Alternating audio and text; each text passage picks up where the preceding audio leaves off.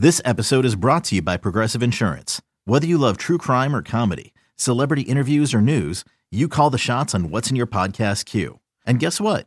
Now you can call them on your auto insurance too with the Name Your Price tool from Progressive. It works just the way it sounds. You tell Progressive how much you want to pay for car insurance, and they'll show you coverage options that fit your budget. Get your quote today at progressive.com to join the over 28 million drivers who trust Progressive. Progressive Casualty Insurance Company and Affiliates.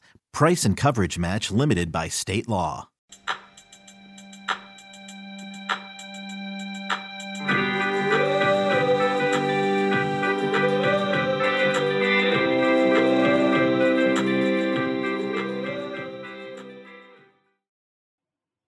Welcome into the Bears Illustrated podcast, presented by BearsIllustrated.com, your home for Baylor athletics and recruiting on 24 7 sports. I'm Pranay Malampati, alongside Andrew Miner. We've got a full slate for you on the show today, starting with a recap and our thoughts on the Baylor Texas State football game, which Baylor dominated score wise. But maybe not so much on the field for the entire 60 minutes. In segment two, we'll be talking about the state of the Big 12 as we enter Big 12 play this upcoming weekend. And then in segment three, we will give a look ahead to how Baylor could potentially stay on track to be in the college football playoff race down the line heading into the home stretch of the season. But Andrew, let's start with Saturday's Baylor Texas State game. Baylor ended up winning 42 to 7. But it wasn't it wasn't that much of a blowout for the entire game. The first half was was pretty close. Yeah, 42 to 7. Bears did what they needed to do to get the win over the Bobcats. Good bounce back win after the loss against BYU. But um, to your point, it was a very sloppy game. Uh, Bear, Baylor had three turnovers. Um, they didn't really get a, a, great pass rush going on against Texas State, and their secondary looked weak, um, just basically allowing Texas State to do whatever they wanted to get down the field. And in the first half, it was, you know, it was uh, it was fourteen nothing, and then Texas State pin, you know, went for it on fourth like fourth and goal, um, didn't didn't get it right. So Baylor's backed up against their own end zone. I think this was a, just a pivotal you know momentum turning point uh, where the pendulum swung twice. But Blake Shapen, who hadn't looked great all first half, made a perfect perfect throw to Seth Jones on the edge, caught it for a first down, was ruled a catch. Upon video re- review, they said no, incomplete, didn't complete the process of a of a catch. I mean, that's that's beyond me. It definitely felt like uh, Megatron, Calvin Johnson against the Bears. Um, you know, way way back in the uh, many years ago in the NFL.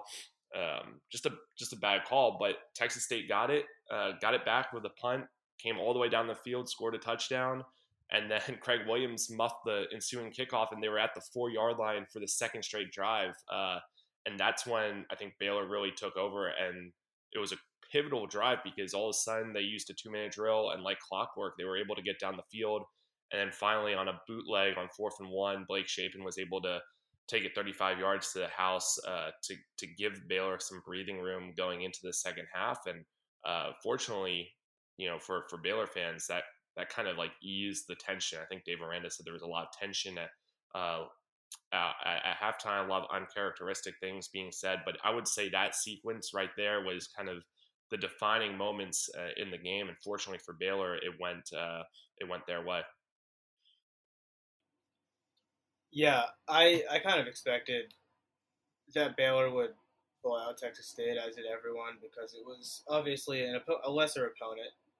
But coming off a tough loss like they took at BYU with a late night game, one that's emotionally wrenching, and then a week before heading into Big 12 play against Iowa State, I think it was Emmanuel Acho who said it on air after the game, he said, "This is a prototypical prototypical trap game. You're between two big games, playing a lesser opponent who you might take lightly, and honestly, Baylor came out of the gate. So I didn't get a chance to watch the first half, but I went back and watched the. They have like the every play of the game, so I went back and watched that. And Baylor came out the gate swinging. They went down on the very first drive of the game, and it was very solid. Went all the way down for a touchdown, and so it seemed like there was no. They weren't taking Texas State lightly, but then their play kind of went downhill from there. But like you said, the two minute drill at the end of the first half got Baylor going, and then they, they thoroughly dominated the second half. Um, and one player we've got to talk about is Richard Reese, who exploded yesterday. His stat line was 19 carries, 156 yards, three touchdowns, with his longest run going for 52 yards. He's got to be the number one back moving forward for Baylor. I know they, they, they will likely go to a running back by committee type thing, but but Richard Reese has got to be the number one guy.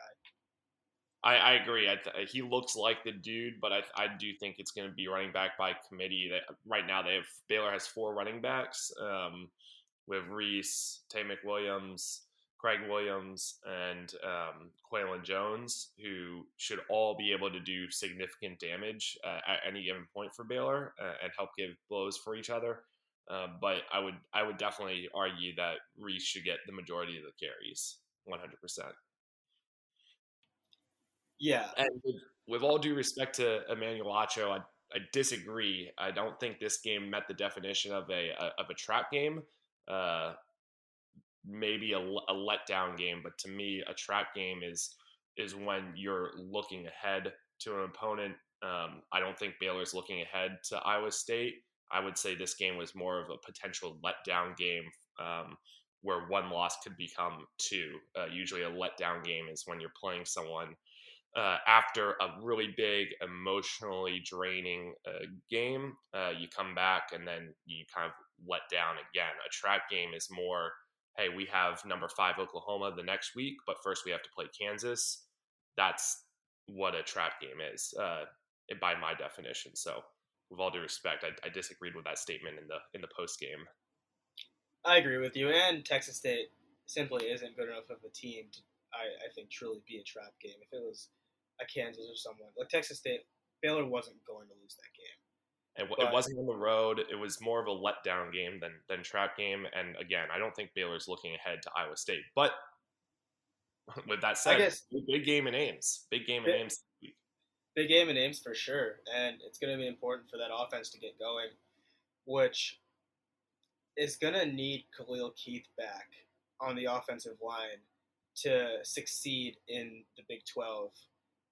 If if Khalil Keith and Ben Sims come back healthy, Baylor is going to have a very good offense, especially with the emergence of Richard Reese, a true freshman.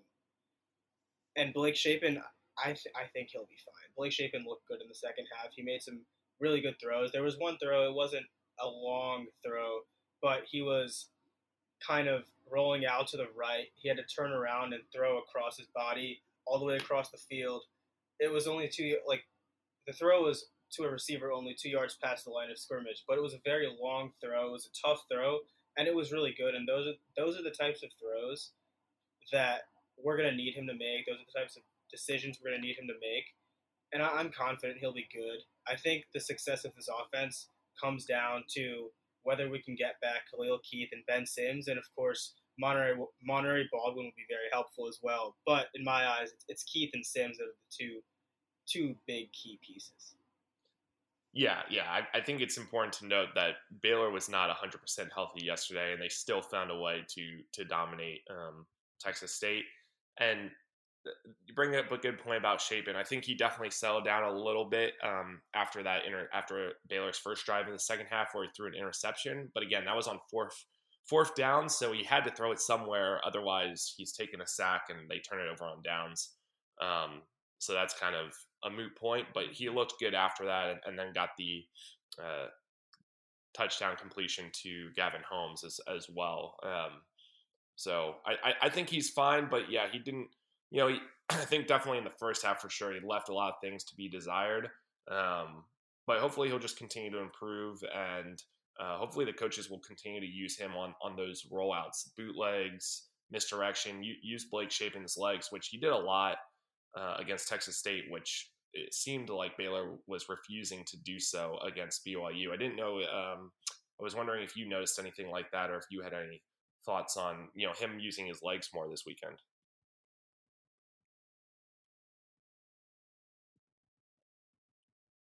Wonderful.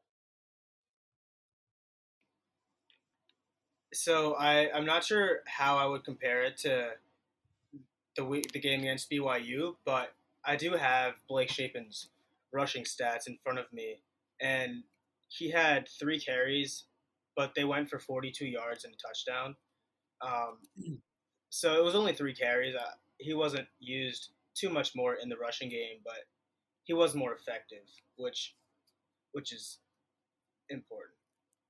Yeah, they also used him rolling out to get him to to throw some short passes. I thought too. So while maybe he didn't run them, uh, they did get him moving outside the pocket, you know, upon the snap, and then he completed a short pass to a receiver, almost like an effective running play. Um, but it's it goes down as a pass. The rollout is something that is going to be important for Baylor yeah. to use with Shapen. He's really good at that and you need to mix in some different things. The rollout is one of those things that is going to keep defenses off balance, and we need to keep using that. But if any Baylor fans are having regrets or concerns about the fact that Baylor chose Blake Shapen over Gary Bohanon, if you think Blake Shapen doesn't look that good, I'm gonna say that it, w- it was still the right decision. And yesterday I was watching some of that USF Florida game, and Gary looked like a, like a pretty solid quarterback. But there was there was a throw I watched where it was an easy slant. All he had to do was was make the throw, and he double clutched. He ended up throwing a pick six, which was a huge was a huge factor in that game, which USF ended up losing by three. Um, just like some of those some of those things that seem simple, but are really important. Blake Shapen does better on a play to play basis. Yeah, I, th- I, think that's very fair. I don't think, you know, I mean, we're not here to second guess. I, I don't think the wrong decision was made in camp. Um, and, and Gary Bohanon was maybe a little bit more turnover turnover prone. Um, he threw that pick six against Florida, and then right after the Bulls got an interception in the end zone, up four late in the game, he threw another pick in in his own territory uh, that allowed Florida to kind of get new life and get a short field and retake the lead. Uh, even though you know Gary Bohanon almost had a game-winning drive uh, conducted there in the in the fourth quarter, but bad couple bad snaps uh, that that put you know South Florida on the fringe of field goal range, and then a bad snap on the field goal itself that still almost went in and forced overtime. Um, but yeah, I, I, don't think there's anything wrong with uh, Blake Shapen being Baylor's quarterback. Uh, I, I really liked um, Seth Jones, by the way, Pranay. I, I wasn't, you know, a couple, you know, there's some couple key offensive weapons out. Cole Maxwell is also out. I think he's going to be out for a little while uh, longer, but, um, yeah, I thought I thought Seth Jones did a nice job on the receiving slot to to step up and, and make some make some key plays, uh, some key catches. I think he had a huge catch on the uh, the opening touchdown drive for Baylor, where he kind of just it was kind of overthrown, and he was able to extend, you know, use his full wingspan and, and pull that ball in. Hopefully, he'll be able to keep it up. He had he had two catches for 28 yards, but like you said, a big catch on the first drive, and we're gonna need someone to step up with Monterey Baldwin out. He also had the catch that was reversed and, and overturned um, as well. Got it. Got it. Baylor's next game this Saturday in Ames against Iowa State, starting Big 12 play. It's going to be a big one. Baylor should be favored, but you never know with Big 12 games on the road. Absolutely. In the next segment, we're going to turn to the Big 12 and where the conference stands right now, how Baylor can compete in this conference, and and who we think will be strong contenders to win the Big 12.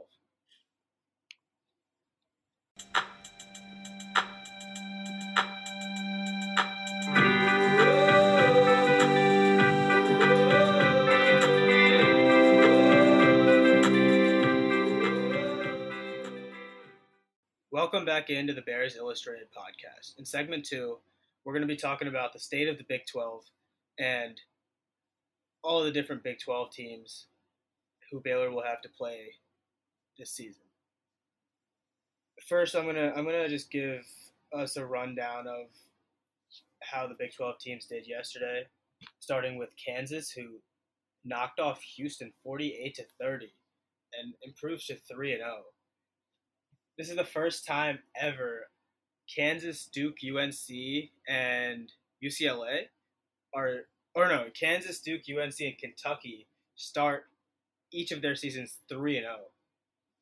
Some basketball blue bloods performing on the football field. That's incredible. Texas Tech lost to number 16, lost at number 16 NC State 27 to 14. Oklahoma State destroyed Arkansas Pine Bluff 63 to 7. Texas beat UTSA 41 to 20, but it was a tight one for a little bit. For a while. For a while. Kansas State took a loss to Tulane 17 to 10, which was which was a shocker. Iowa State beat Ohio 43 to 10. Oklahoma stomped Nebraska 49 to 14.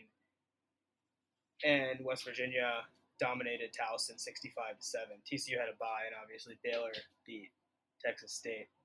Which of those games most stood out to you? Uh, most most stood out to me. I think it was Oklahoma beating Nebraska. They went down quickly seven nothing in an emotionally charged environment down in Lincoln, and then they reeled off, you know, I, th- I think six straight scores or something like that um, to really just leave no doubt and assert their dominance. And they looked like a well-oiled machine. Now I think Nebraska, we all know, you know, not not very good, um, just going through the coaching change. Uh, but to see the response after letting up that that first score and uh, you know, Oklahoma looked like an Oklahoma team, you know, of of the past uh, type type deal. Um, if if that makes sense, right? They're supposed to go in there and destroy a lesser Nebraska team, and they, you know, they absolutely they absolutely did, and they didn't leave any doubt. They didn't play play around for even a half. Um, it was over by halftime. Obviously, their opponent, Nebraska, is quite the opposite of a well well-oiled machine. But it it was impressive how thoroughly Oklahoma dominated Nebraska, especially considering how close Nebraska has played teams. Granted, Scott Frost isn't there anymore, but it I, I see I see why you were impressed with them. I think the one that stood out to me was Kansas putting up 48 points on Houston. Kansas is yeah. they're not they're not just like a like a sneaky good team anymore. I think they're actually a good team. I yeah, think I think he... I think Kansas is going to be a contender for at least a good part of this Big 12 season. I think they'll pick up. They already have one Big 12 win over West Virginia, yep. and I think they'll pick up a couple more. Their their offense is actually really good. They have a couple of transfer running backs who are, if I recall correctly, four star recruits and they're they're they're a good team, and even Texas Tech, who lost to NC State, they lost to a really good NC State team, and it wasn't it wasn't a bad loss. They only lost twenty seven to fourteen. It wasn't they didn't really have a chance to win the game, but they stayed in it. Um, I this this Big Twelve is going to be really good this year. It's the most complete conference in college football. Yeah, I'll agree with you. You've kind of been banging that drum on a few weeks, and I, I tend to agree. I think top to bottom, I definitely would would say it's the most complete conference. Um, I think your your Big Tens and SECs are the most power heavy leagues with the best teams, but Big Twelve, all ten teams. Um, anybody can beat anybody. Uh, I think on any given Saturday. Um, Kansas was really good. I, think the one other surprising result we have to mention is is Kansas State lost to Tulane at home, seventeen to ten. They only mustered ten points against Tulane. Uh, yeah, that that was that was kind of surprising, especially after Kansas State walloped Missouri, um, you know, last last week, like forty to six. So um, that was interesting. But you know, uh, uh, Oklahoma, Oklahoma State, Baylor, all taking care of business. Texas, um, UTSA is a good team. You know, they took they took Houston to three overtimes at home. They beat Army on the road in overtime. Um, it was no surprise that to me that the Roadrunners were hanging close um, against the Longhorns, but ultimately it was just a couple plays that allowed Texas to kind of put some space, put some distance between the two. And I, I don't know. Uh, you know, you talked about favorites. You know, we're only three weeks in. Most of that's non-conference, so conference play hasn't even really started yet. Uh, Kansas leads is is first place in the Big 12 because they have the only conference win uh, against West Virginia, who West Virginia looks like an all right team too. But who would you say is kind of in you know, as they're jockeying for position, which teams do you like now uh, to go to the Big 12? I think you liked Oklahoma Baylor at the beginning of the season. That's looking like a real good pick. Uh, do you still like those teams, or um, or are there any other dark horses that emerged for you? I still like Baylor as the best team in the conference, especially if we get back Khalil Keith and Ben Sims. I think Baylor's defense is very good, and Baylor's offense is going to be very good if, if we get those guys back. Sure. Oklahoma. Go ahead. No, I just said sure. Oklahoma, I still think is a good team, of course, but I'm still not sold on them as the favorite to win the Big 12 because I'm not sold on Dillon Gabriel. They dominated Nebraska yesterday, but even so, Dylan Gra- Dillon Gabriel didn't have a spectacular game. Like he had three total touchdowns, but his passing stats, he only threw he only completed 16 passes on 27 attempts, which was under 60% completion percentage for 230 yards and two touchdowns. So he was good, but he wasn't spectacular against a Nebraska team that isn't very good. And it's just kind of how he's played against good or Power Five teams throughout his career.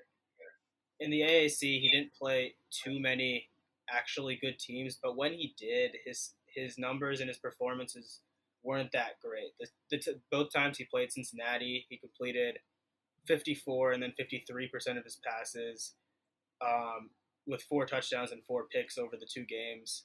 When he played Louisville, he played well against Louisville. I'll give him that. Um, but other than that, he when he played BYU in 2020, 46.7% completion, 217 yards in a big loss. I I'm just not too sold on Oklahoma. I, I'm I think Oklahoma State has a shot to make the Big 12. And then you mentioned sleepers. Kansas is my sleeper, man. Kansas is legit. Yeah, what about what about Iowa State? Iowa State seems like they could potentially be a sleeper. They they went and, and dominated Ohio uh, forty three to ten. They beat they beat Iowa um, as well for the first time in the Matt Campbell era, and they are you know they're three and zero. Oh, you know uh, with with an FCS win, a win in Kinnick at Iowa, which is very difficult to do, and then blowing out Ohio.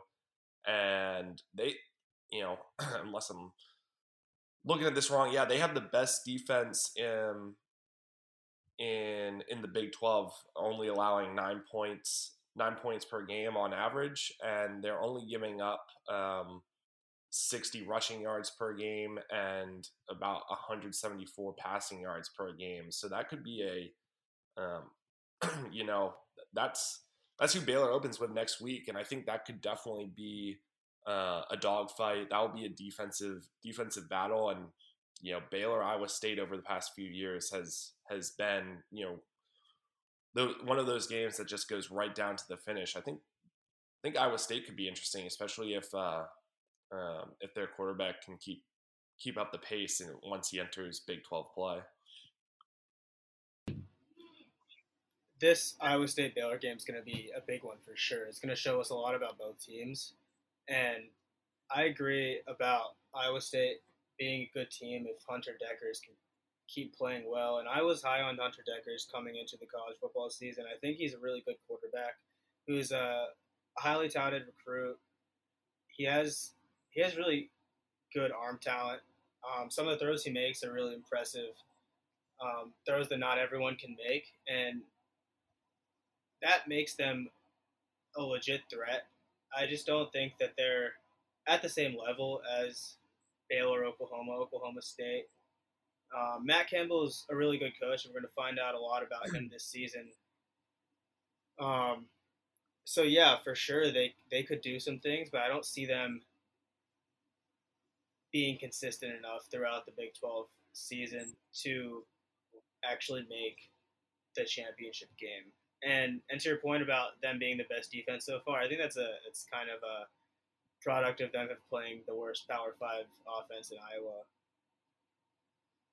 and then two FCS Yeah.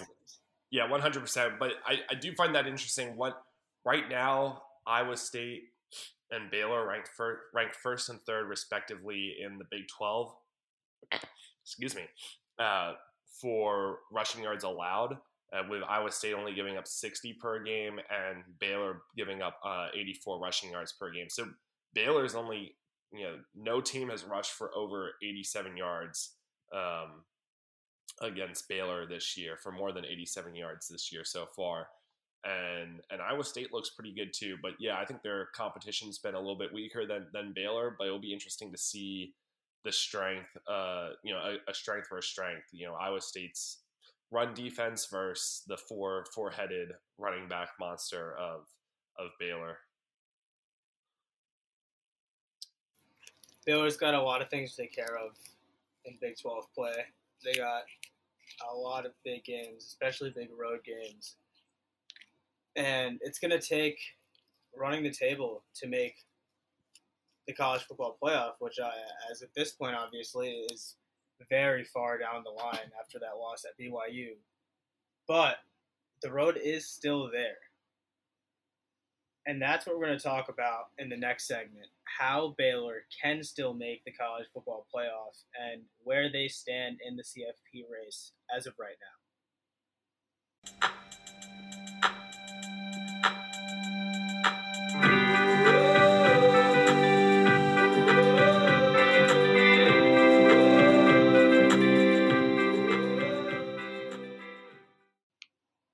Introducing the two-way V4, where groundbreaking fuel cell technology meets fresh foam cushioning for the ultimate performance. With fuel cell, each step feels explosive, delivering unparalleled energy return. Paired with fresh foam, experience maximum comfort throughout the game. Its lightweight textile upper offers support and breathability without sacrificing agility. Whether you're hitting the clutch shot or locking down the opposition, the two-way V4 gives you the tools to play at a high level. Learn more and purchase the two-way for yourself at newbalance.com. Okay, picture this. It's Friday afternoon when a thought hits you. I can spend another weekend doing the same old whatever, or I can hop into my all new Hyundai Santa Fe and hit the road. With available HTRAC, all wheel drive, and three row seating, my whole family can head deep into the wild. Conquer the weekend in the all new Hyundai Santa Fe. Visit HyundaiUSA.com or call 562-314-4603 for more details. Hyundai, there's joy in every journey. Welcome back into the Bears Illustrated podcast. Now let's talk about Baylor's road to the college football playoff. This would have been a lot more interesting of a discussion if Baylor had beaten BYU last week, but it's still there. Just one loss, and with what's all happening in college football right now, with the number of teams that are taking losses this early in the season, it's still a very real possibility. BYU did lose yesterday at Oregon, which could make things better or worse depending on how the college football committee looks at it. Because it, it likes it likely drops BYU out of the race for a playoff bid altogether because they're not going to have a conference title and as a team that only plays a limited number of Power Five teams, when you lose to one of them, especially in the fashion that they did, it, it, the chances really have gone away. Um, it does decrease the quality of Baylor's loss, but it also now now Baylor can be ranked over BYU because if BYU had run the table, they would have gotten in over Baylor, and now maybe Baylor gets in over BYU if it, if it comes down to that kind of debate. Um, and there were a lot more Power Five teams that got upset or that struggled. Like Miami, number thirteen, took their first loss at A and M after A and M lost last week. Wake Forest escaped by the skin of their teeth to Liberty. Arkansas was struggling for a while against Missouri State before eventually pulling away. We mentioned Florida was down at home late to South Florida, ended up winning by three. Number 11, Michigan State lost at Washington in kind of a blowout loss throughout the game. Ended up being a little closer. So team teams are taking losses, Andrew. Yeah, no, one hundred percent. I think it would have been a little. This conversation would be a little bit more interesting if BYU had beaten Oregon uh, on on the road there. you know, Oregon came out and you know they they've been slanderized uh, so much um, since their loss to Georgia and kind of just ridden ridden off. Um, but they scored over seventy points in week two, and and then they they completely demolished the um, the Cougars there. So the top the top ten teams really showed no no struggle. Teams one through nine, um, uh, or one through eight, just all blowouts. Kentucky was on a bye at, at number number nine. Arkansas struggled in the return of of Bobby Petrino. Uh, they needed some late late heroics punt return and um, to to beat to beat them. Uh, and then that, that's where it got dicey. You know, teams 11, 12, 13. So all lost. Um, so Michigan State, uh, Miami at 13, and whoever was 12. I just had it up here. Um, BYU. BYU, of course. Uh, so it'll be interesting in terms of Baylor's path to the CFP. Yeah, run, run the table, win the win the Big 12 championship. I think a two loss team is probably on the outside looking in. Um, but it'll be interesting to continue to watch and see what BYU does. They do have Notre Dame and Arkansas um, to play, and it'll be interesting to see how the powers of the Big Ten and the SEC continue to, um, you know, pro- progress. I think, I think Michigan and Ohio State are the best teams in the Big Ten, and I think um, uh, uh, Georgia, Alabama are the best teams in the SEC.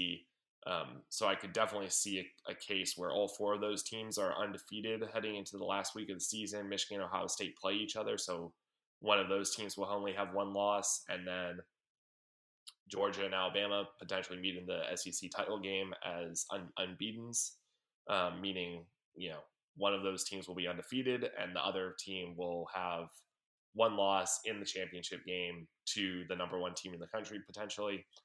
Uh, BYU again depends what they do. Um, Baylor would have to run the table, and then I think it'll be interesting to see what Oregon and Utah do in Ed as well as USC in the in the Pac-12. And then Clemson is currently number five. They've they've been looking looking good, so it'll be interesting to see if anybody can stop them in the ACC. Um, you know, they they Clemson Wake Forest play next weekend, uh, so we'll we'll learn a lot about you know how good is Clemson and and you know Wake Forest is probably Wake Forest, maybe Florida State, maybe Pitt are kind of the ACC teams that could stop Clemson. Um, so we'll, we'll learn a lot about just how is you know Clemson heads and tails above the rest of the ACC. Um, but it's it's interesting. I think Pac-12 continues to have a great season. Uh, after after week one, they had really good week two and a really good week um, week three. You know, they beat teams. You know, Washington beat Michigan State. Oregon beat BYU. Utah has scored uh, 10, 15 touchdowns uh, since they lost in the swamp. So, um, you know, I, I, think I think the teams out west, BYU and, and the Pac-12, um, might have an inside track at least at this point versus uh, you know a Baylor a Baylor team um, if everything were to remain status quo. But I think we all know that's that's definitely not going to happen. I actually think BYU's chances have vanished. I think they would have had to go undefeated to make it.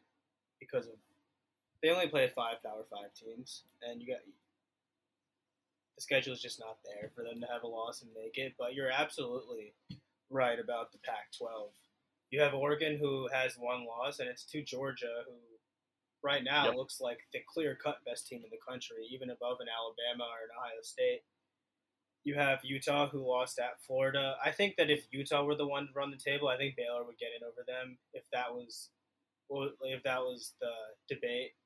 Because um, I think Florida will take a couple more losses, who Utah lost yeah. to, and then USC is undefeated and looks good. So it, we'll obviously have to see. But the way things are going this season, I, I just have a feeling that teams are going to continue to take losses. I, I really doubt there's going to be a bunch of one loss teams standing there. And it seems like this might be the season that a two loss team makes the playoff. It certainly won't be Baylor if Baylor has two losses, but I could see, I don't know, a two loss Alabama making it. Um, it, it could be that year just with the, the volume of losses and, and the fact that teams are struggling. Like Alabama obviously struggled against Texas, Arkansas just struggled against mm-hmm. Missouri State we'll have to see if Clemson. We're at, we'll have to see how good Clemson is. That's the wild card right now, probably. Other than that, I don't see anyone who you're going to have one team from the SEC, one team from the Big Ten, and unless you have like a dominant second team in either of those conferences, which right now Ohio State and Alabama don't look that dominant. So I think it'll be up.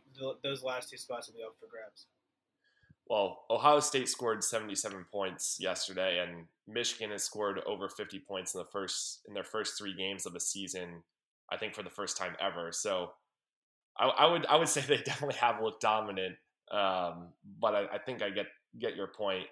Um, they're probably not going to put all four of those teams in the playoff. You know, they'll they'll probably eliminate at least one of those four will be eliminated just with with head to head. Um, well, the reason, know, well, the reason I say Ohio State doesn't look dominant is because they they legitimately struggled with Notre Dame, and Notre Dame does not look like a good football team. They lost to Marshall last week, obviously, and then they were in a battle with Cal this weekend, and Cal is not a good Pac-12 team. So I don't, right. I, I, think that right now Michigan looks like the best team in the Big Ten with JJ McCarthy starting, and I yeah I don't know I don't see unless Ohio State takes it to another level, which could certainly happen. As of right where things stand right now, I don't see two teams from either of those conferences making it.